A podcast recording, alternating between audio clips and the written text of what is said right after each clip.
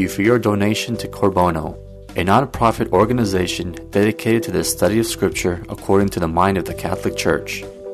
If you like this talk, we invite you to share our website www.corbono.com with others so that together we may participate in the evangelization of the third millennium.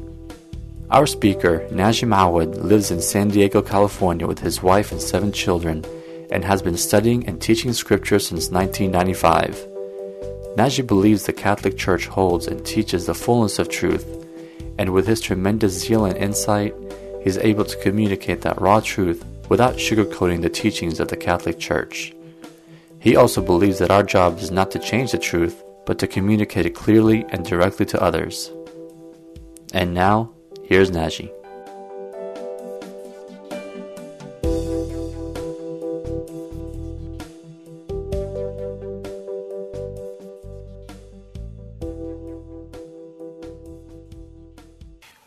Continue our study of the book of Genesis and uh, take on chapter 28, which is a very applicable chapter for the season.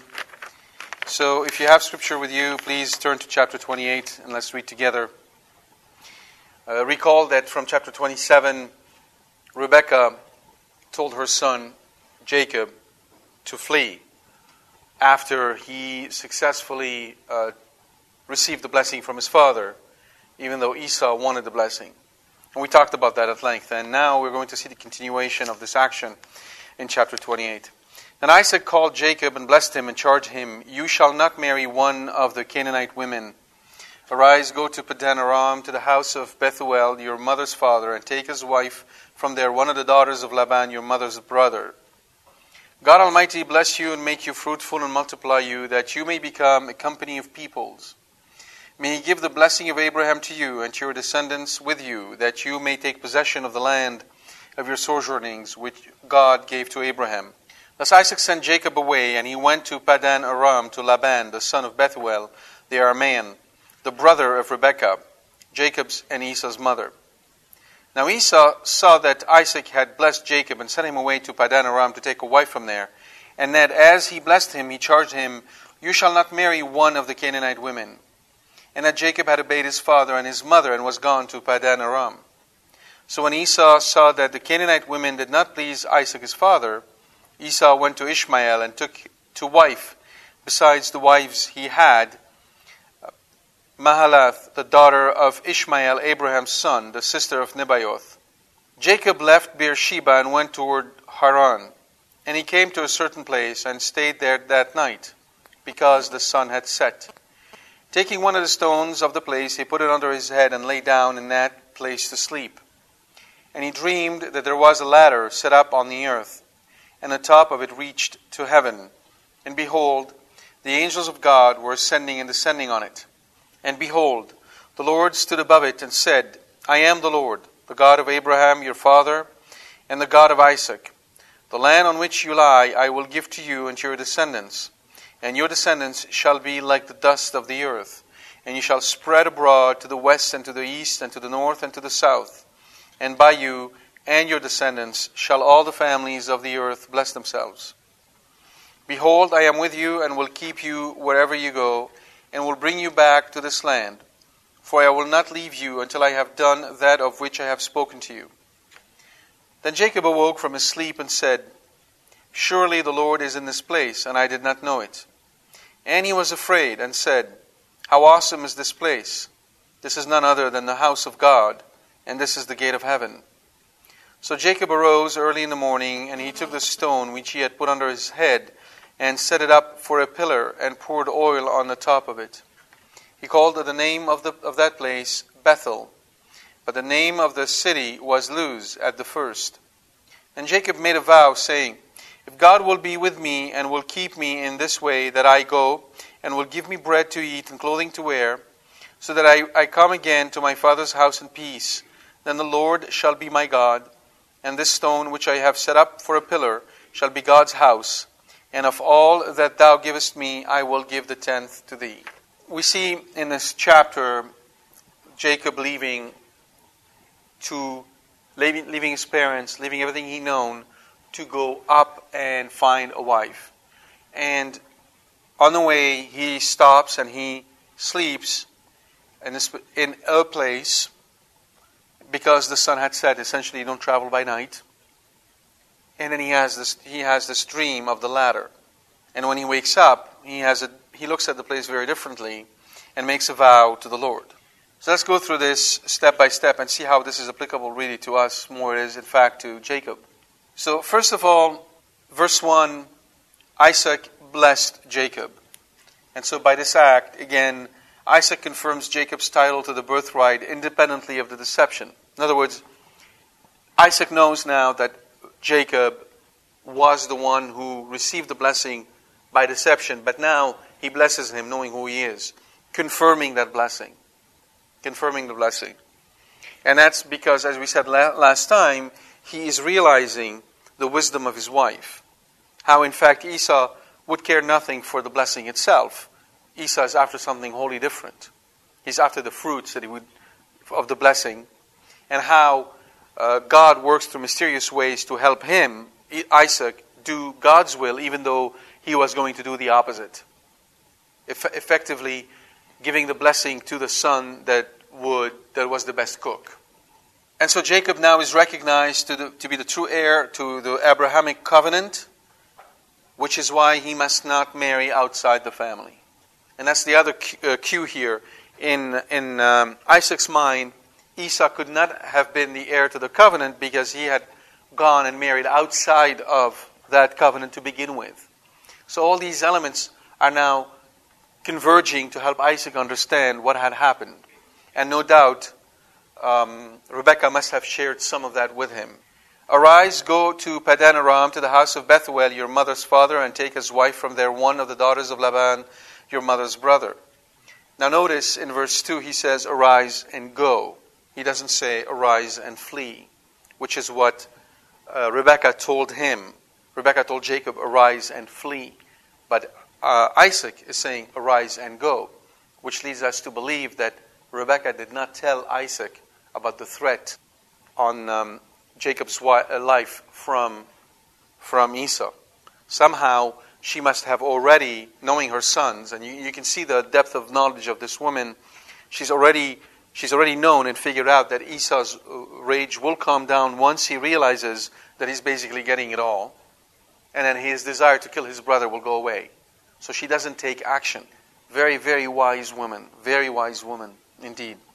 And um, oftentimes, also, um, uh, this is obviously what, what, you see here is a very good example, obviously, of Our Lady, but, but also of the church. Also of the church. So, oftentimes in the church, you might see certain things are wrong, and you're wondering why is it that the church doesn't take action? How come they're not doing this and that and the other? And oftentimes, we want the church to, the, we want the church to turn into some sort of a, um, you know, law enforcement agency. But fundamentally, the church isn't that. The church is this embassy in this world for heaven. And as with every embassy, you have people in, that come into the embassy who do not belong there, who eventually will, refuse, will be refused citizenship. And there are those who come in and do receive citizenship, and there are still those who do not even step in and are extended a citizenship. But it's all a citizenship into one kingdom, the same kingdom, the kingdom of truth. And since truth cannot be divided, you cannot have in heaven multiple versions of the truth. Therefore, it is impossible to have two people in heaven who think theologically differently. Right? One believing this set of truth, and this other believing that other set of truth, and maybe an intersection, but that what this guy believes isn't completely true.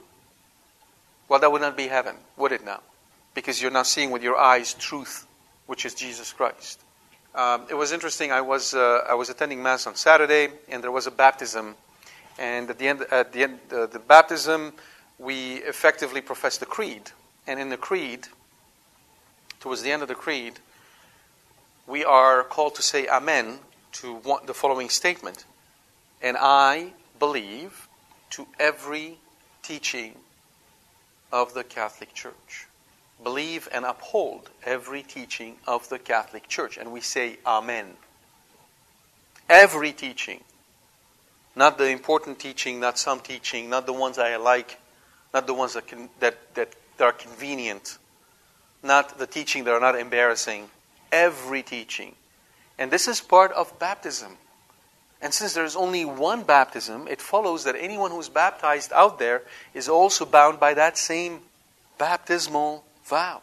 There's only one baptism. Jesus Christ doesn't have two baptisms, or doesn't have a series of baptisms. You know, like um, uh, you have the uh, platinum and the gold and the silver, and there's only one. Do you understand that? I'm hoping you're starting to realize the meaning of family. Family. You are one, we are here one family. And we are more of a family than your natural family will ever be. Ever. Because your natural family is on earth. And it ends on earth. The supernatural family will go on forever. Some members of your natural family will be in heaven. Some members of your natural family will be in hell. This is reality. This, these are facts. And so the, the real brothers and sisters of yours are the ones who are going to end up in heaven with you, God willing. And we can't take it for granted because this is what Jesus told us multiple times. So, you, you see how, in this instance, in the case of Rebecca, she doesn't take action against Esau because she knows she's already thought it through. She's, he is her son, and she already knows how he's going to react once they are separated. And so often the church does the same thing. The church tends to be very patient.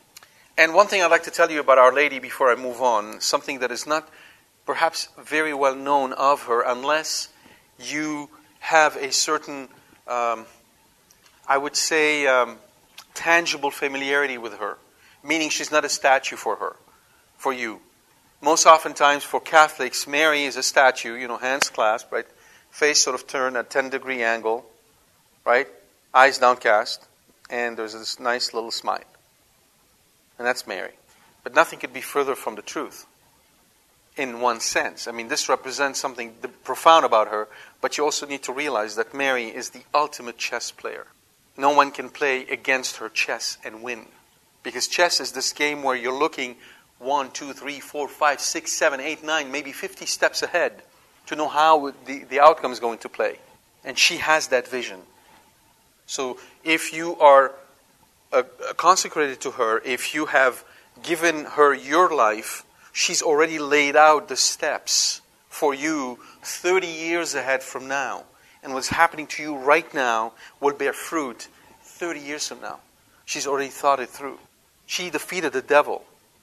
You got to understand who she is. She is, um, she is absolutely incredible. Right? Pope Pius XII said that even Our Lady does not understand. Actually, no, nobody, no human, no human being, and no angel can understand, including herself, can understand the glory to which God raised her. We, we can't understand it. At the time of her conception, when she was conceived, Mary had more graces than all the graces of all the angels and all, all the saints combined. When she was conceived, let alone when she offered her son on the cross. I mean, there's the book called The Glories of Mary. You should read it because uh, St. Alphonsus Liguori is right on, and it's unfortunate people don't read this book enough. The Glories of Mary. Um, and it's, it's not a book that you read uh, like, like a novel, right, or a manual, but it's a book where you can meditate on the glories of Mary by a great saint. And uh, you get to really know her and get to be more familiar with her. And the more you know about Our Lady, the more you know about the church, because they're a mirror of each other. Right? And you can't really love Mary if you don't love the church. You can't be devoted to Mary if you're not devoted to the church. You cannot be obedient to Mary if you're not obedient to the church. One goes hand in hand. Right? Because Mary is the mother of Jesus and the church is the bride of Jesus. Can't love the mother and hate the, the, the bride. Can't love the bride and hate the mother. Because then you're not family. You're not family. So all of that goes together. Take a wife from there. Uh, verse 3. It's, a patri- it's the patriarch's prerogative to decide whom the members of his clan shall marry. That's how it was in the patriarchal time he would tell them who, from where they're going to marry, and that was his prerogative to do so. But in this specific instance, obviously, it is driven by the covenant. It is driven by the covenant. Now, now Caesarius of Arles, one of the fathers, says the following. Now, when blessed Isaac directed his son to Mesopotamia, Isaac represented a type of God, the Father, while Jacob signified Christ, the Lord. Disregarding the woman of the region in which he lived, blessed Isaac sent his son into a distant country to take a wife, because God the Father would reject the synagogue of Jews and send his only begotten son to form a church out of the Gentiles. So that's obviously spiritual reading of the text, where Caesarius of Arles sees in Isaac a type of the father and in Jacob a type of a son, and he has to go to a distant land, meaning outside of where he lived, in order to take a wife. And the notion here, therefore, is that the church wasn't just uh, created for the Jews, but it was also created for the Gentiles. Verse 5 Rebecca, notice in, in verse 5, the verse 5 says, Rebecca, Jacob's and Esau's mother. The order now has been switched. Very subtle, but you need to pick up on those. Right? It used to be Esau and Jacob, now the order is switched. Jacob and Esau. Why? Because the covenantal order your order, your birthright in the church, in, in the kingdom of God, is far more important than your natural birthright. So even though in the natural order Esau was the firstborn, in the supernatural uh, order Jacob is the firstborn. Right? And it's still true of us today. Look, for instance, at somebody like Saint Therese of Little Child Jesus. She died, she was 25 years old. Far younger than many, many uh, men and women who became her students, her followers. That's the wisdom of God. St. John Chrysostom says the following Do you see, dearly beloved, how much perspicacity this loving mother showed in rescuing Jacob from danger by supplying a plausible excuse for his journey, neither highlighting Esau's wickedness nor revealing the reason to the father, but giving appropriate advice to her son so that he might be persuaded through fear to accept what was said by her and propose a convincing plan to his father? Hence the good man went along with what she said and sent Jacob on his way after plying with blessings. Right? That's St. John Chrysostom. Uh, again, reflecting the idea I told you earlier about, about Rebecca, who is a type of the church and a type of Our Lady. And you can see the power of intercession that Our Lady has with our Lord. Right? To where she can go to him and whatever she asks of him, he will not refuse her. He never refuses her anything she asks and all the saints, there, there, no saints apart from Saint Joseph can go directly to Jesus. They don't go directly to Jesus. All the saints go to Our Lady, and she presents their offering to Jesus because they know that whatever she presents to him from her hands will always be more beautiful, more convincing, more powerful than anything they could do on their own. The only one who could do it is Saint Joseph because Jesus was obedient to Saint Joseph and to Our Lady. He was obedient to them, as Saint Luke tells us. But even Saint Joseph, according to what the saints tell us, would go through Our Lady because it pleases him. It pleases him. And I'll tell you something. You want to please Our Lady, you're a devotee of her, you love Mary. One of the better way to please her is to show devotion to Saint Joseph. Nothing pleases her more, according to Saint Teresa of Avila, than when we show devotion to her uh, to her spouse, to St. Joseph. And St. Teresa of Avila went, went on and founded nine convents, and every single one of them was dedicated to St. Joseph, without exception. So uh, the, um, you, have, um, you have a prayer intention, you have something on your heart that you, you want to ask for. A wonderful way to do it is to say a novena to St. Joseph. Uh, you can Google 30 day novena to St. Joseph, and there's a beautiful one that will pop up. Pick it up, and you can do it any time of the, of the year, and just do that 30 day novena to St. Joseph. And really uh, develop a true devotion and love to this great saint, who is the universal patron of the church, of the entire church. It is St. Joseph. Verse 6 through 8. Esau now realizes that his marriage outside the kinship group and his alliances with the native women contributed to his loss of the blessing. He's now putting two and two. So what does he do? He compounds the problem. He goes and gets another wife, thinking, I'm going to fix this time. I got these two, but that's okay. I'm going to add one more. Witless thinking. Here is somebody who acts rashly, without much thought, without wisdom. Why? He does not consult his mother. He doesn't go to her and says, uh, Mom, what do you think I should do? No, he knows better. He's one of those teenagers who know better. Even though he's a man, he's probably 40 year old by now, he's probably 13 as far as maturity goes. When you want to do something like this, when there's a momentous event in your life, St. Augustine tells us that there is a very good way of approaching this. It's a four step process. Four step process. First, you pray. You do nothing. You pray. That's the first thing you do. Second, you consult people who are knowledgeable in that domain. Let's say you want to buy a house. Okay, you don't sit by the wayside doing nothing, and you don't rashly go buy a house. You pray. Then you talk to people who either bought homes or have a good understanding of the market because they've been in it for some time. And I'm not talking necessarily about Catholic, I'm talking people who understand the real estate market. And I'm not talking about necessarily an agent who may have interest in it. You want people to give you objective assessment, having your interest in their heart. They, have nothing to gain from it. So you consult one, two, three to get three different opinions.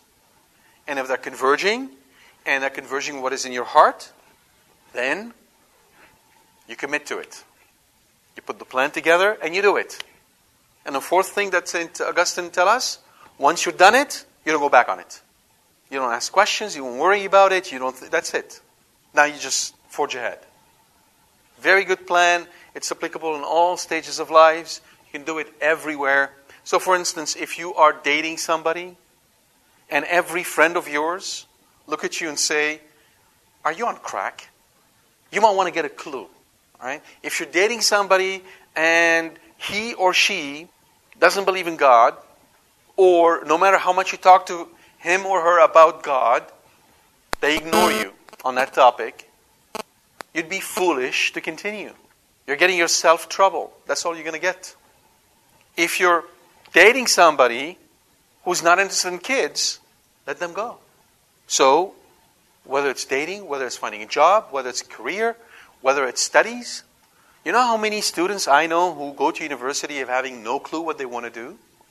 And they squander the first two years kind of flip flopping between this program and that program, like a billiard ball hitting all kind of corners, as if sort of hoping for the heavens to open and some, some angel to show up and tell them this is what you're going to do when there is actually a very simple method that they could apply when they're about 16 year old to know what they're going to do.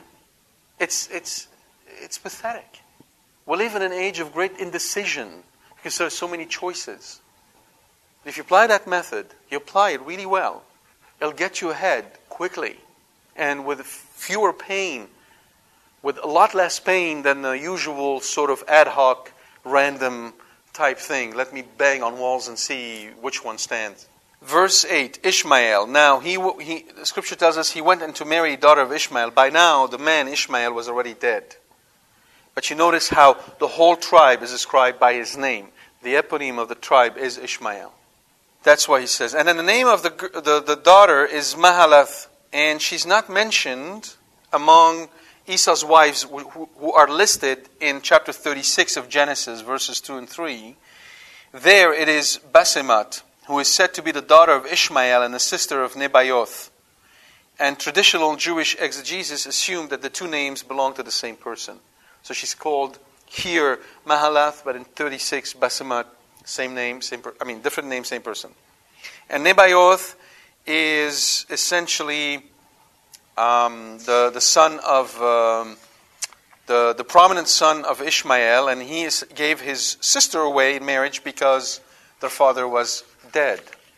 It is possible that Nebaioth can be identified with Nabat, Nabatai of Assyrian sources and possibly the ancestors of the Nabat, Nabateans. Um, it is possible, although not completely established. Now we go back to Jacob, verses 10 through 22. Think about Jacob. When he left, there wasn't a caravan. It wasn't as Abraham did with Isaac.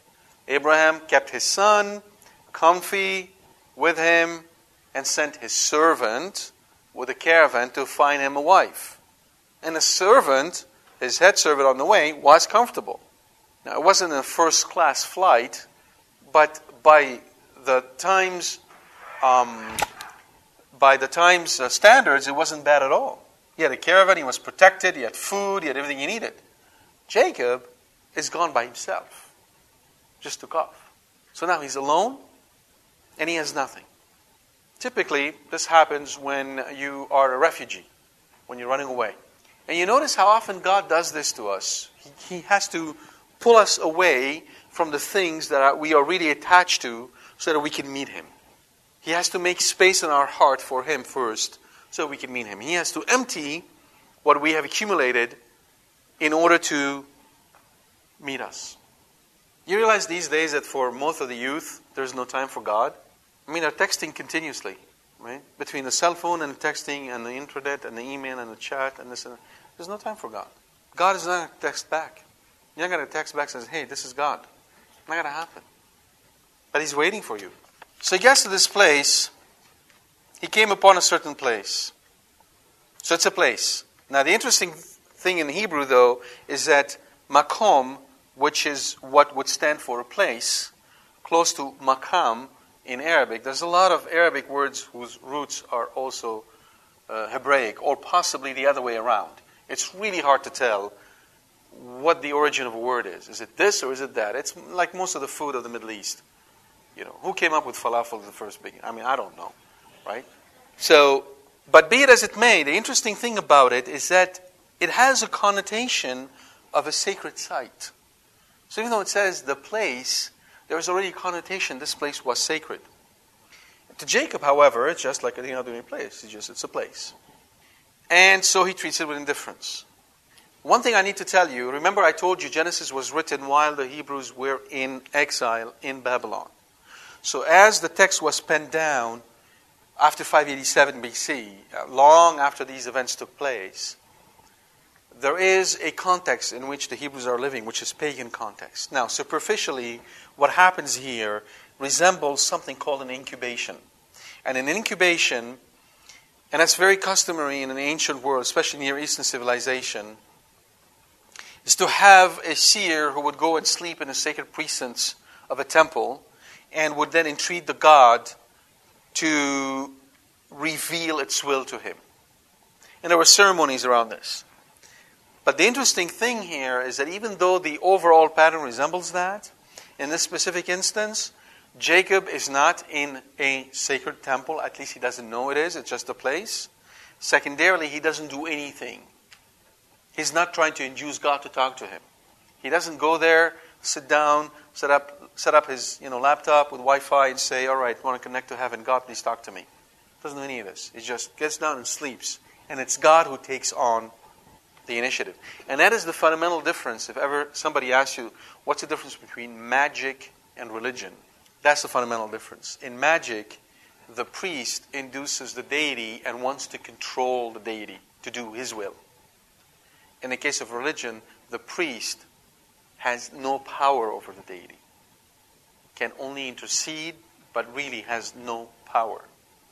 All the power is with, is with God very big difference between the two attitudes.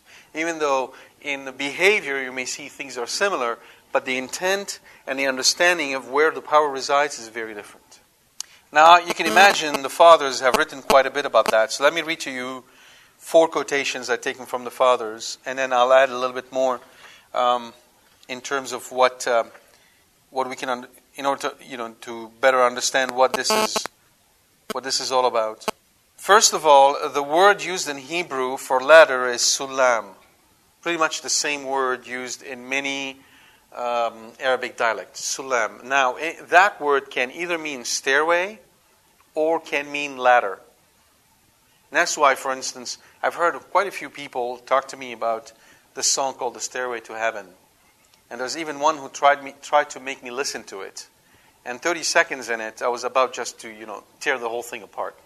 I just couldn't put up with the noise that this thing was making. But it, the reason why it has such a powerful appeal, I believe, is because there is a precedent to it in the subconscious of many people. And that's what's the precedent? It's right here. that ladder or stairway to heaven that opens up. But remember also in the Mesopotamian civilization, when they built those pyramids, their pyramids were built with stairs. And so it is with the Aztecs as well. Pyramids, pyramids with stairs. Why? Because each set of stairs leads you to a gate. And that gate opens up on other stairs, and so on and so forth, until you reach the last stairs. And the top gate is what? The gate of heaven. There's this notion, therefore, that we can ascend. There's this ascension, this movement up to heaven. And here, God uses this to represent this reality. The imagery in the dream, in Jacob's dream, are corresponding to our psychological need. God speaks our language. It's not that there is actually a ladder where the angels have nothing else to do than to go up and down as if it's an elevator. This is an imagery that God is using because it fits our psychological need. Always keep that in mind. God, the scripture is not a book about God's perfect intention or God in his triune mystery. Scripture is a love letter from God to us using our language. All right? Using our language. Think of, um, you know, think of a first grade book with a big image and two words. Right? You're reading to a three year old. Uh, there's this book about this. What is it? Piggy something? Those who have kids would know what I'm talking about. It's a, it's a pink pig. Well, most pigs are pink, I suppose, but this one's really pink. And now, Wibbly Pig, Wibbly Pig. How many of you have read Wibbly Pig? Those of you will have kids when they understand what I'm talking about. Wibbly Pig, remember that.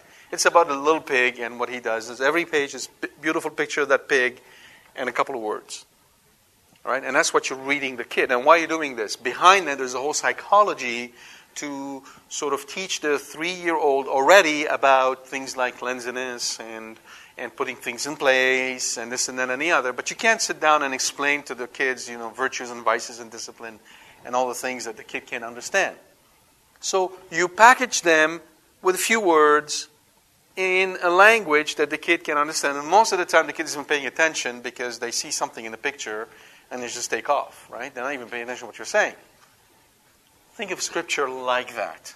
It's written to try to explain heavenly realities to us in our language. And that dream is a particular, particularly good example of this.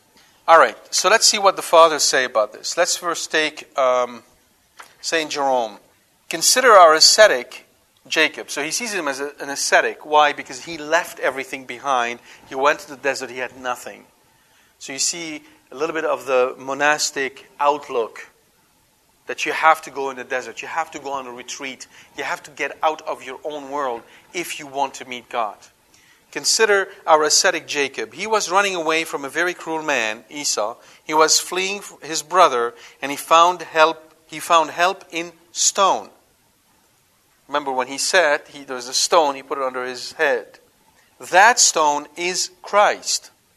That stone is the support of all who choose to suffer persecution, but to the unbelieving Jew, it is a stone of stumbling and a rock of scandal. Jacob saw there a ladder set up on the ground with its top reaching to heaven, and in heaven the Lord leaning upon it. And he saw angels ascending and descending. Note, he saw angels ascending. And St. Jerome explains, he saw Paul ascending.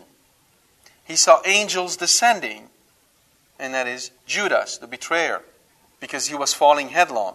He saw angels ascending, holy men going from earth to heaven.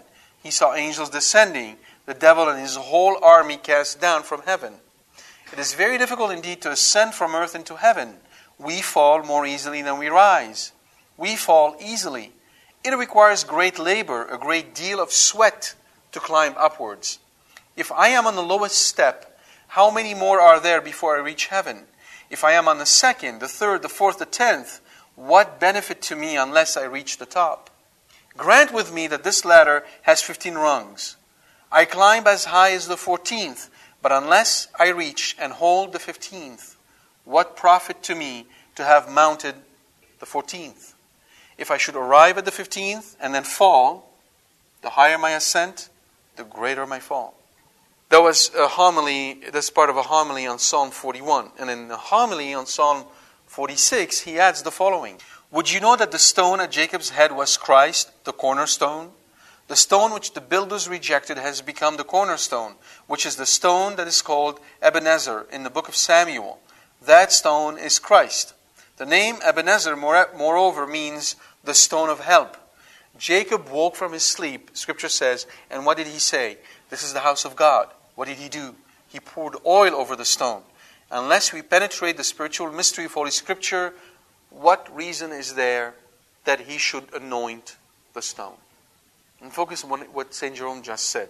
Unless we penetrate the deep mysteries of Scripture, what reason is there for him to anoint the stone? So, apart from the church and apart from Christ and apart, apart from a new covenant, if you look at the interpretation of the stone being anointed with oil, and I'll tell you what it means literally, it is limited in its purpose. It doesn't have the depth of understanding once we layer on top of it the church. I'll show you that in a minute. Now, Caesarius of Arles says, We do not read of blessed Jacob that he departed with horses or asses or camels, but we read only that he carried his staff in his hand. Thus, indeed, when entreating the Lord, he said, Lord, I am not worthy of all your kindness. With only my staff I crossed this Jordan. Behold, now I have grown into two camps. Jacob displayed his staff to take a while, but Christ bore the wood of the cross to redeem the church. In his sleep, Jacob put a stone under his head and saw a ladder extending to heaven, while the Lord leaned upon the ladder. Consider, brothers, how many mysteries there are in this place. Jacob represented a type of the Lord our Savior. The stone that he put under his head no less prefigured Christ the Lord. Listen to the apostle telling why the stone at the head signifies Christ. The head of man is Christ. Finally, notice that blessed Jacob anointed the stone. Pay attention to the anointing and you'll recognize Christ. Christ is explained from an anointing, that is, from the grace of anointing. So you can see Caesarius of Arles seeing in the stone Christ, as St. Jerome did, seeing in Jacob a type of Christ, and the importance put on the anointing. I will get to that anointing, in a, as I said in a minute. I want to read to you one more, one more um, quotation from um, Aphrahat. He's an Eastern father. Our father Jacob too prayed at Bethel and saw the gate of heaven open with a ladder going up on high. This is a symbol of our Savior, and Jacob saw the gate of heaven is Christ, in accordance with what he said I am the gate of life. Everyone who enters by me shall live forever. David too said, This is the gate of the Lord by which the righteous enter. Again, the ladder that Jacob saw is a symbol of our Savior. In that, by means of him, the just ascend from the lower to the upper realm.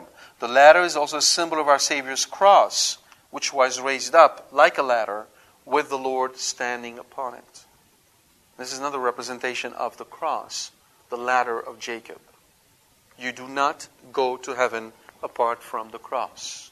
And the gate is Jesus. I am the gate. You can see the superimposition in the spiritual senses, right? When you think about the, the um, sense according to Christ, right? The sense of uh, analogy in which we find Christ in Scripture. So in the Old Testament, he was already foretold. His suffering was already foretold. And the division to the right and to the left already foretold, with those ascending and those descending all through the cross. The stone, the image of the stone, is used repeatedly by Jesus. And that same stone, if you recall in Exodus, the stone that Moses hit with his staff and water came forth out of it, St. Paul later will say of that stone that it was Christ. And that stone followed them. The notion of the man being the head, I mean, the Christ being the head of the man, comes from the fact that Jacob, not comes, but it could be that St. Paul was inspired to see in this, in this image of Jacob having the stone beneath his head, holding his head, as an image that inspired him to think of Christ being the head of the man. So here is another, um, another quotation from St. Augustine. But what did he see that time on the ladder? Angels ascending and descending. So also is the church, brothers. The angels of God, good preachers, preaching Christ, that is, they ascend and descend upon the Son of Man. Who do they ascend and how do they descend? sorry, how do they ascend and how do they descend? From one we have an example. Here the apostle Paul, what we find in him, let us believe also about the rest of the preachers of truth. See, Paul is ascending. I know a man in Christ who 14 years ago, whether in the body or out of the body, I do not know, God knows, was caught up to the third heaven and heard honorable words which is not granted to man to speak. You heard him ascending, hear him descending. I could not speak to you as spiritual men, but only as carnal, as to little ones in Christ. I gave you milk to drink, not solid food. Look, he who had ascended descended. Seek where he had ascended, up to the third heaven. Seek where he had descended. I became a little one, he says, in your midst. Look how St. Augustine looks at this now as the means by which those who meditate on the Word of God can ascend through Christ not on their own powers, but through Christ to heaven, seeking the truth, and then they descend, bringing that truth back and sharing it with others. And it doesn't mean that they do it with words. Those who live, those who live Scripture in their lives do that. They ascend to seek the high truth, and they live it. They live it. And so, for instance, Mother Teresa is a very powerful preacher, even though she preached very little. Why? Because of the way she lived. Her life was a far more powerful preaching about the gospel, about the scriptures, than any preacher can do with words. Saint uh, Padre Pio, every saint in his life, not necessarily in the words, is doing what St. Augustine described as, which actually St. Augustine did as well. Now, it is really interesting in another quotation by Caesarius of Arles, he actually quote our Lord because Jesus says the following, and if you remember that, he says it in the Gospel of St. John. No one has ascended into heaven except him who has descended from heaven, the Son of Man who is in heaven. That is the backdrop for the words of Jesus when he talks about ascending and descending. It is that ladder. Right? And I will explain when you go back and read the passage in its context why the Jews wanted to stone him. They completely understood what he was saying about himself, that I am God. Right? Because they had that image in their back, back, backdrop. And then he continues, he says the following Moreover, when the blessed apostle Paul was persecuting the church, Christ exclaimed from heaven, Saul, Saul, why do you persecute me? He did not say, Why do you persecute my servants? Nor did he say, Why do you persecute my members? But he said, Why do you persecute me? Now the tongue cries out if the foot is stepped on. You stepped on me, even though the tongue cannot be stepped on at all. Though the harmony of charity, through the harmony of charity, the head cries out for all the members. Therefore Jacob was sleeping and saw the Lord leaning on the top of the ladder. What does it mean to lean on the ladder except to hang on the cross? Consider, brothers, that while hanging upon the wood of the cross, he prayed for the Jews, and you will realize who shouted from heaven while leaning on the ladder of Jacob. But why did this happen on the road before Jacob obtained a wife? Why was the vision obtained before Jacob received a wife? Because our Lord, the true Jacob, first leaned on the ladder, that is the cross, and afterward formed a church of himself. At the time he gave at the time he gave it the wages of his blood, intending to give it later the dowry of his kingdom. Very powerful words. And again, about the church, be, the, the latter being the church, Saint Bede at this time.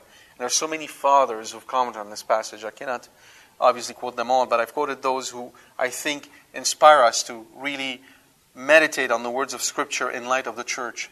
Now, when Jacob, wishing to rest in a certain place, put a stone under his head. He saw in his sleep a ladder standing upon the earth with its top touching heaven.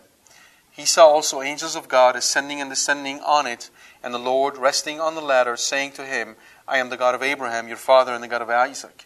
And rising in the morning and rendering praise to the Lord with due trepidation, he took the stone and set it up as a mark, pouring oil on it.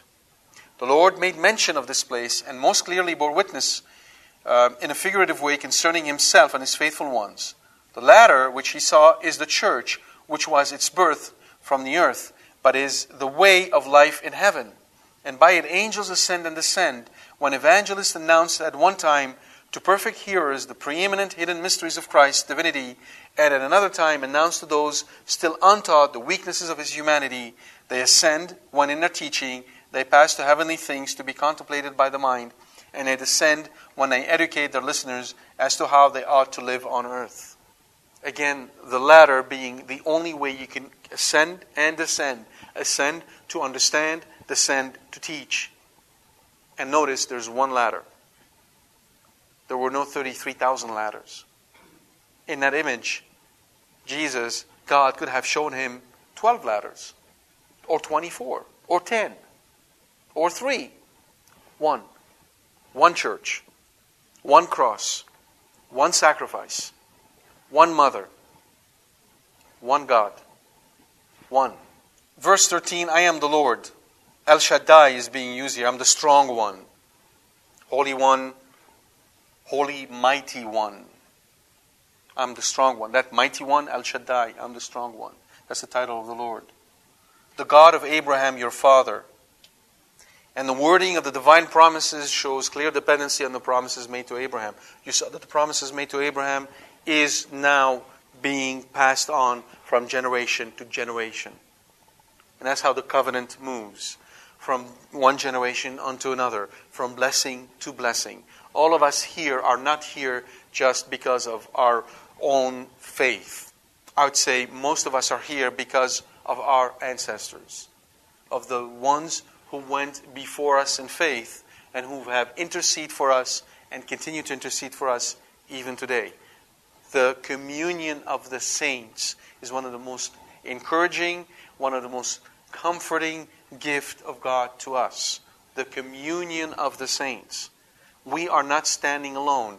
In one of the vision, there is a servant of Isaiah. Isaiah is surrounded by armies, and there's the servant standing next to him, and he's shaking. He's really afraid. And Isaiah is sitting there like flint, and nothing is moving him. And he notices how the servant is afraid, and then he says to the Lord, Show him, O Lord. And the Lord grants the servant a vision. And now he sees the host of heaven, chariots upon chariots, myriads upon myriads of angels surrounding them. And so it is with us and with all the saints who in heaven intercede for us and all the souls in purgatory. That's who we are. We need to transcend the purely physical view and really meditate on those truths, ascending up so that our heart is imbued by them, especially at Christmas. Especially at Christmas. The joy of Christmas must not be taken away from you by any worries. Right now, the, the devil will pile it up on you. Right now, what he wants to do is steal away the joy of Christmas from you. Whether because of monetary worries, whether because of health issues, whether because of concerns, you'll see things piling up. Focus on focus on this ladder. Focus on Jesus. Focus on God. And do not let anyone take away this abiding hope and joy in your heart in order to really celebrate this wonderful season that is coming up. Now, when he wakes up, he realizes what's going on, and he says, Surely the Lord is present in this place. He realizes that the Lord is present. And um, this is very interesting because neither Isaac, no, no, neither Abraham nor Isaac exhibit any surprise when they encounter God. Only Jacob does. Only Jacob does you notice, though, that's really interesting is that God appeared to Abraham. God appeared to Abraham. Here, God is more remote. It's a dream that Jacob receives. It's a dream. And yet he says, Surely the Lord is present here. He wakes up and realizes that God is present. And he's shaken, he's afraid. That is the sense of true piety. So, piety is one of the virtues of justice. Piety is the virtue of justice that compels us to give to God what is to God. So when we say of a man that he is a, or a woman that, that they're pious we mean that they tend to give back to God what is to God. Therefore, they do their, their uh, uh, religious duty, but with a sense of giving back to God what is to God. And you can see in Jacob that sense of piety. He realizes this. He also realizes the distance. Ironic, huh? This ladder comes very clear to him. This is between him and God. He humbles himself. He notices, and he's afraid. Why? Because God is present. And he says, I did not know it. I did not know it. And had he known it, he would not have done what he did. He would not have gone and slept there. In the moral reading, obviously, this is a reading that is really damning, in a sense, to so many Catholics who come to Mass. Because when they come to Mass, when they come into the church, they don't know that God is present. They are asleep. They treat the place as though it is profane. Profanum is the Latin word, you've heard me say this before, to mean outside of the temple. Profanum, outside of the temple. So to treat something as profane is to assume that it's not consecrated for God's use. So a very striking example would be if somebody were to take a chalice and go drink wine with it outside. Now, there is nothing wrong with good wine. Nice to have a glass of good wine with dinner. But when you take a chalice that has been consecrated to God and use it for, a, for and, and, make use of it in a um, place that has not been consecrated to God, during a service that is not consecrated to God, you have profaned it. You understand? So when you step into the church, when you step into the church, and you turn around and greet somebody, just greet him. Say, Hi, how are you? You have profaned the place. Do you understand what I'm saying to you? You just profaned the place. Hi, how are you is not sacred word. It can be done outside. The only thing that has to happen here is either silence or prayer. Hopefully, both. And then the liturgy. And that's it. You sit down and then you cross your legs. You've profaned the place. You're using an attitude, a social attitude of equality that has no place here. Could you ever imagine Moses sitting in front of the burning bush, crossing his legs? Tell me, would you imagine Moses doing this? Or Abraham, when God appears to him, just sit down and crosses his legs? Well, if, if, if you can't imagine them doing it, when in fact they had only a symbol, how could we do it when we have the presence in the tabernacle? How could we? You know, most of the time at a church, it's a zoo when the Mass ends. You know, I kneel to try and pray. I just can't pray. There's no way. The din, the noise that people make is unbearable. There's no notion of God's presence. None. We came in, we had a good show. Father didn't have a long sermon. It was actually pretty good. And the show is ended. Now you go home. Surely the Lord was present here, and I did not know it. So, likewise with our clothing, right? The way we get dressed when we come here. I'm not going to go on it. Just re- re- Think about this. Think about yourself in front of the burning bush. Before you come to Mass on Sunday, imagine going to the burning bush or to this place where there is this ladder. And look at yourself in the mirror and just ask yourself a very basic question Is that appropriate? If Moses was looking at me, what would he do? Just ask yourself the simple question How awesome is this place? And that was just the place where he had a dream. What would Jacob say if he were to step into this church? What would he say? And what did he call it? The house of God? The gate of heaven. If there is not a real burning love in your heart for the church as the house of God, the gate of heaven, if you do not love the church with jealousy, meaning you get offended when people profane the church. Ask the Lord to give you this grace to share to share in his suffering. Because remember, one of the suffering of Jesus, according to the of the um, devotion that we received from Sister Faustina on the of Divine Mercy, as the lukewarm souls who caused so much pain to Jesus. Who's he talking about? He's talking about good Catholics who up at the church got no clue what they're doing, sitting in the pews chewing a gum with flip flops, or wrongly dressed, dressed in ways that would shame the angels. And they just could not care. That's what he's talking about. Thank you for your comment. So the comment is that uh, uh, it also depends on the priest for his ability to lead the people. Yes, we have to pray for the priests so they can really focus on what's really important, and that is the Mass. Right? Not the bingo on Sunday and not anything else. The Mass. And teach the people, their people, how to celebrate the liturgy. And really focus on it. Right? I agree with you. However, comma, remember what I said earlier that in our baptism, I believe and uphold everything the Catholic Church teaches? So, the difference between the Old Covenant and the New Covenant is that in the Old Covenant, only the priest could enter the sacred precinct. The lady could not. Now that's changed. So, we participate in the royal priesthood of Jesus Christ. Therefore, we are also called to teach ourselves.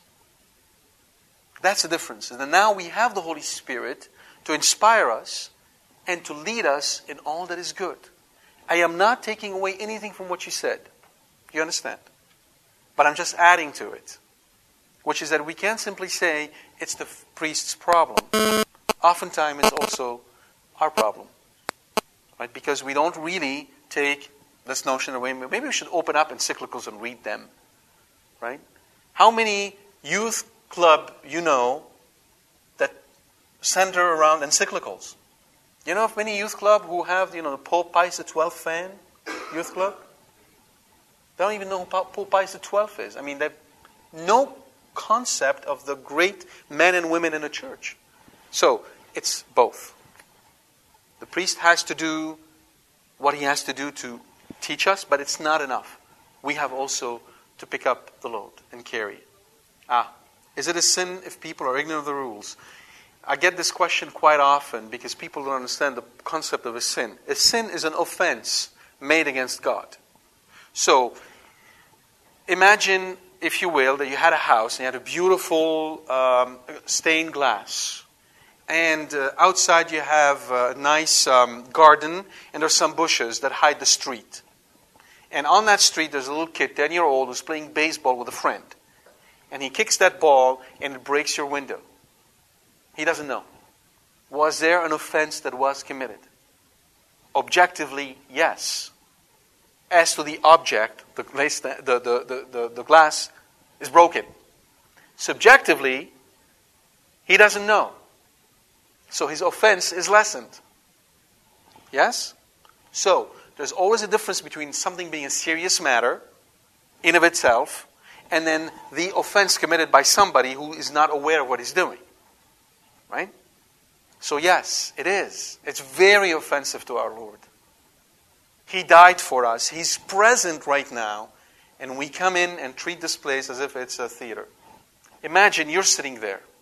You're sitting there, and people come because they love you, and they sit here and they completely ignore you. Would you be offended? It's your birthday, let's say. Right? And you are the one who got all these guys out of jail.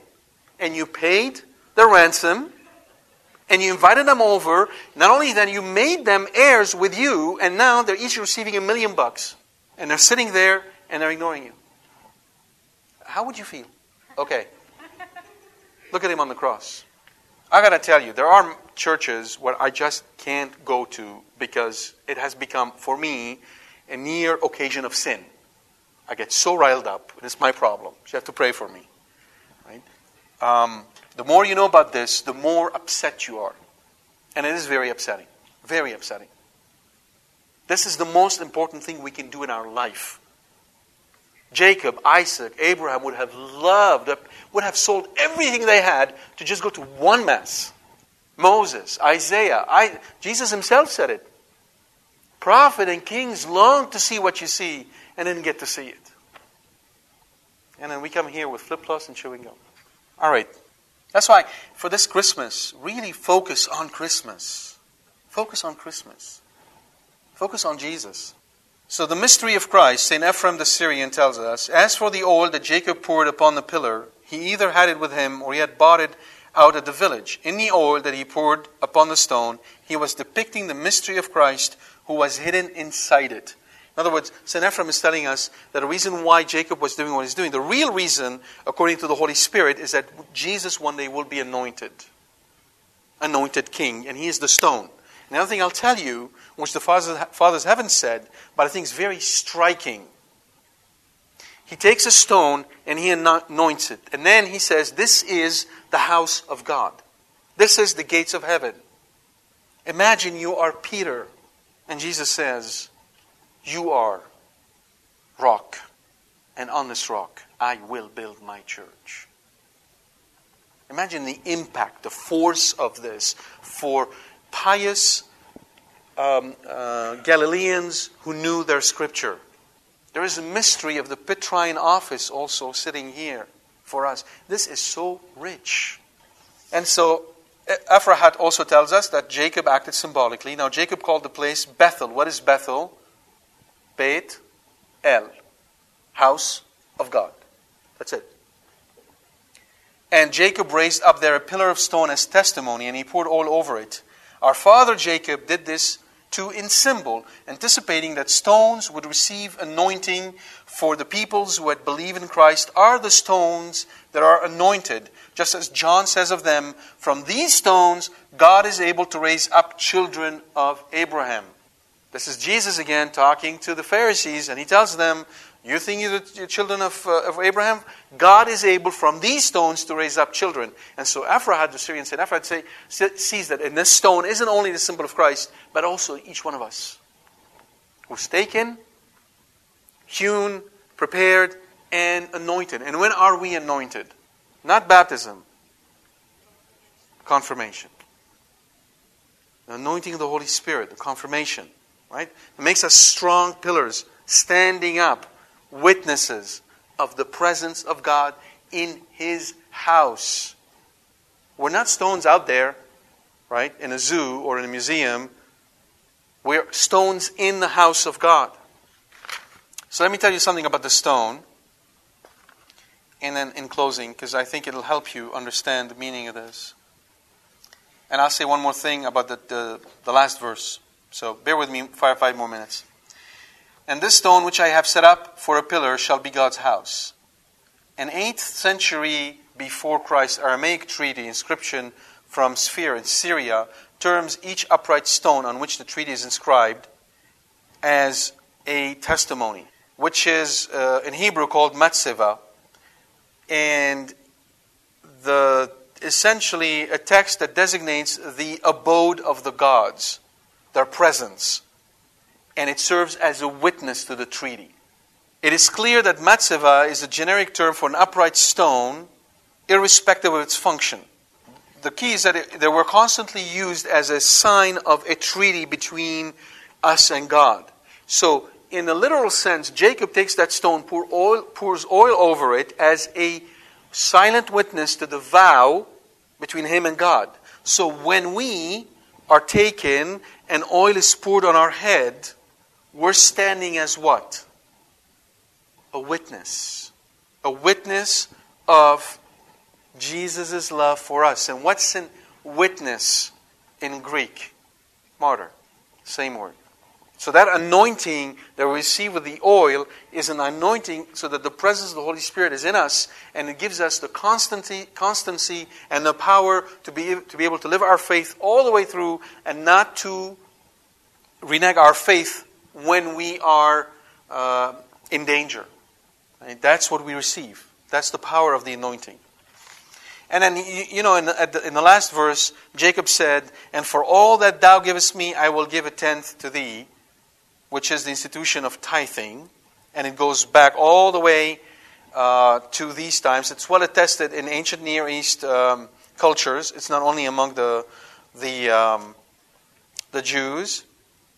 In this particular, particular instance, it's a one time offering because God told him, I am with you. So he said, if God does these things for me, if he gives me bread and clothing, if he takes me and brings me back safely, I'll give him a tenth of everything I make. But notice this business of a tenth. And I told you last time, God told us, test me in this. Tithe and see what happens. Tithe and see what happens. And let's close with the words of St. John Chrysostom. Let us not pass idly by these words, dearly beloved. Instead, may we all imitate this good man we in the age of grace, imitating this man who lived before the law. And let us ask the Lord for nothing of this world. After all, He does not wait for a reminder from us. Even if we don't ask, He grants us what we need. He makes the sun rise on evil people and good, and rains on just and unjust. Let us believe Him as He advises us in these words Seek first the kingdom of God, and all these things will come to you in addition. Do you see that He personally had, has made the former things ready for us? and promises to give us the later as a bonus. Accordingly, don't request as an initial favor what you are likely to receive as a bonus, thus reversing the due order. Instead, let us seek the former things as He directed, so that we may come to enjoy the former and the latter. God bless you. All right, questions? Yes. Oh, absolutely. Uh, the question is can we apply the letter to Our Lady? Yes. Uh, as I said, the analogical sense applies to our Lord. Anagogically, it applies to the church and to Our Lady, obviously. Mary being the ladder to lead us to Christ, which is to say that this is the fastest, easiest, and safest route that leads us to Christ. And the angels around her are at her service and are there to do her bidding. So, definitely, it is an image that applies to Christ. Yes. Yes, the incubation is this notion that you can go to a temple and there uh, make the God do your bidding, your will. It was, yes. Yes. And it's important to mention it and indicate why it's different what we see here. Yeah, very good question. Question number one How do you deal with people that talk in the church? And question number two How do you deal with people who would like to come and embrace you or say hi? In the first case, if I don't know these people, I will take that as an occasion to practice patience and join with Jesus on the cross. Because if he's putting up with them, I better put up with them. All right? Um, essentially, it's not my role to tell them in the middle of the church how they ought to behave. And, uh, and it's, but it's my role to do the best I can to participate in the liturgy. So, for instance, in your case, as you're going through this frustration, as long as you were constantly trying to focus and trying to make an effort to focus, you had a great Mass because you made an offering to God. That's a Mass. Right? Mass isn't about what I get out of it, Mass is about what I put into it. And you put into it that constant effort and the frustration and the difficulties you had with having someone in front of you talking all the time. So next time, include in that all, offer all of this for her, that God may somehow show her what is going on. Yeah. Now, with people who would like to um, embrace you or say hi, all you have to do is very gently point out. Don't, don't talk. Just say, point out like this.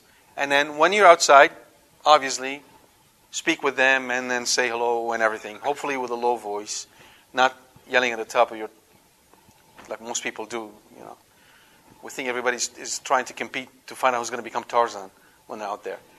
Um, so that's how you deal with it. But remember, you essentially, if, if this person is offended, you're making a choice as to who you are going to offend.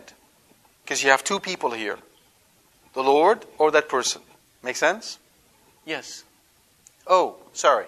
So, what the fathers are pointing to, I was quoting from them, is that in order to understand, to know the truth, you have to ascend to heaven. I mean, you have to raise your heart up to heaven and meditate on the truth. That's the movement of ascension, right?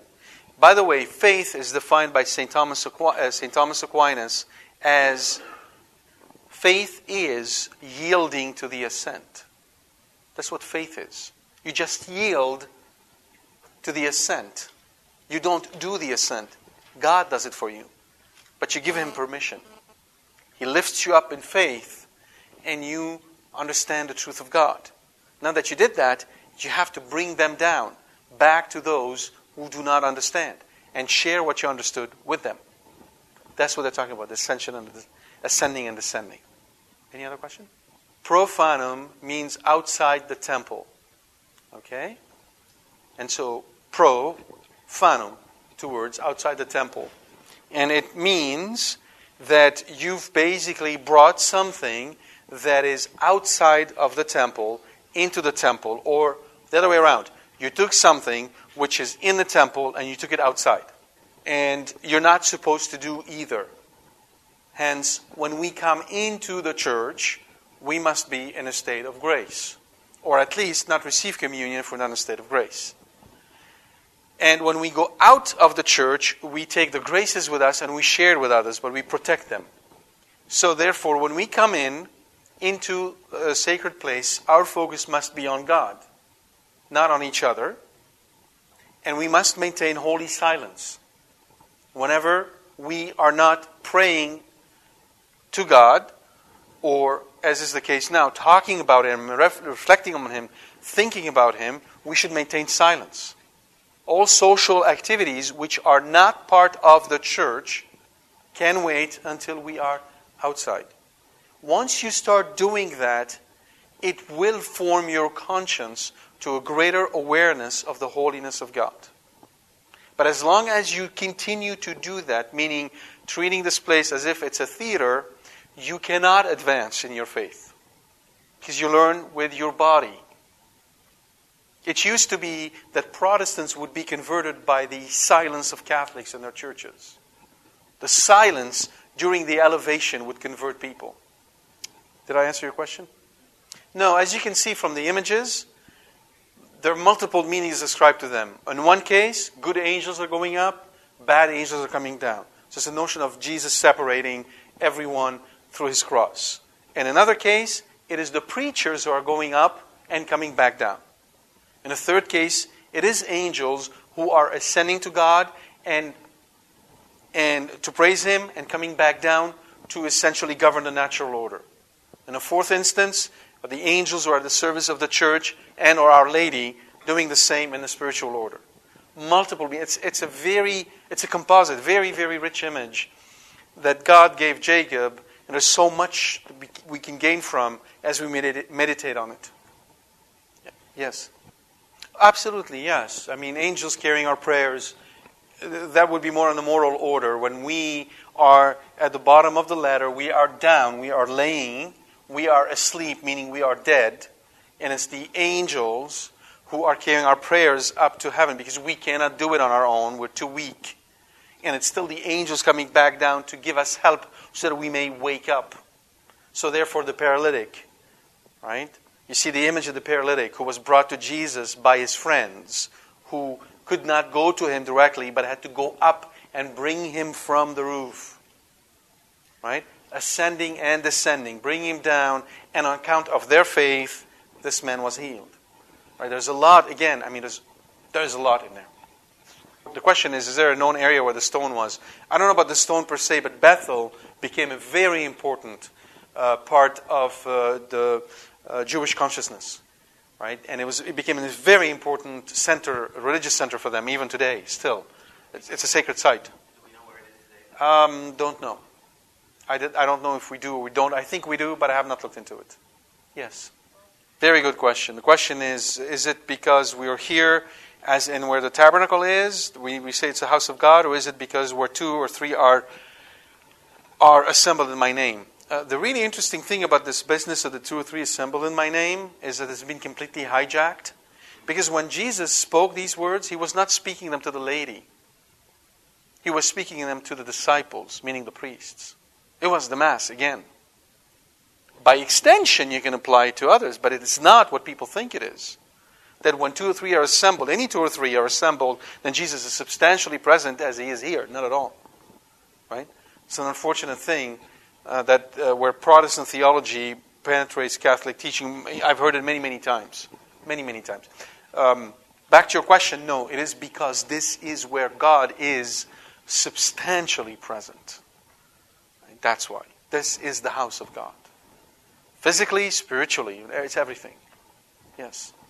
Very important question. What is the, what is, what is the significance of the exposition of the Holy Sacrament? Numerous, numerous. Uh, first, obviously, on a spiritual order, if you recall, the tabernacle represents the Holy of Holies. The tabernacle represents the Holy of Holies. In the Old Testament, the Holy of Holies was closed all year long, and no one could enter it. It was never actually, sorry, let me take it back. It was never open. Right? There was a curtain that separated the Holy of Holies in the temple from the rest of the temple. And that was not a small, itsy, teeny weeny little curtain. We're talking about a curtain that was 13 feet high by 70 feet wide. It was huge. It took 13 men to put it in place. And no one, it was never open, it was always closed. And only the, the high priest would enter behind that curtain on Yom Kippur, the Day of Atonement, once. And he was tied by a rope in case God smote him while he was there. They could pull him out with a rope because they could not enter. So it's completely closed. Now imagine what happens when the tabernacle is open, and imagine what happens when God Almighty is present amongst us for our eyes to see Him symbolically, but still we see him. Right? It's the realization of how God is in our midst. God is present. He is amongst us. Right? It's a, it, and therefore, this is heaven on earth. Heaven is revealed. It is the apocalypse. It is the revelation, the presence, the unveiling of God amongst us. Right? The, the next aspect, obviously, is that we worship with our body. We worship with our body. We're not, we're not spirits. We're body. We have a body. And therefore, our eyes, focusing on the, ta- on the, on the, on the, on, on the host, help, help us deepen this relationship with Jesus. In that sense, it is similar to, just similar though, not real. Uh, when you look, when you, so if, if you're if you're in travel and you're in the hotel and you're talking to your wife in your head, it's one thing. But if you take a picture and look at her, it's, it's strengthened that relationship, even though it's just a picture. Your eyes need that. Here, you have that, but you have more than that. Um, ah, why not always leave the host exposed? Who could answer this question? Uh, th- hold on, let me answer this one. We are sinners. How can we be in His presence all the time? See, this is His mercy. Right? as long as we enter this church in a state of grace, right, we are in his friendship because he wills it. That answers your question. Otherwise, who can be saved? To man, it's impossible. But to God, nothing shall be impossible. It's the measure of his love that we can be his presence and we're not dead. Okay? Let me go back to my question though. Why isn't it always exposed? You're getting close, but it's something very simple and trivial that I'm, I'm you know, once you realize it, you'll, you'll, you'll see why. Yes? Not because of the mass, no. Pardon? It will get dry up. No. Well, eh, there, there are those considerations, but even without them, can't leave it alone. Okay. Let me tell you why. Let me tell you why. Because of judgment. Look, when you expose the host, look at how we behave in the church. You imagine how we would be if the host was exposed? We're just piling up judgment upon ourselves. So it's an act of mercy on the church's part that the church does not expose the host all the time. Now, obviously, if you were to go to the Maronite monk of the Adoration, where these monks are completely focused on this, even they don't expose it all the time. But there, it's always treated with reverence, with the right. I mean, the church architecturally structured the right way, and the right hands only touch the host. On and on it goes, right? That's why. This is heaven on earth, and we are made out of clay. I mean, this is stronger than any radioactive light you could ever imagine. Okay? God bless you.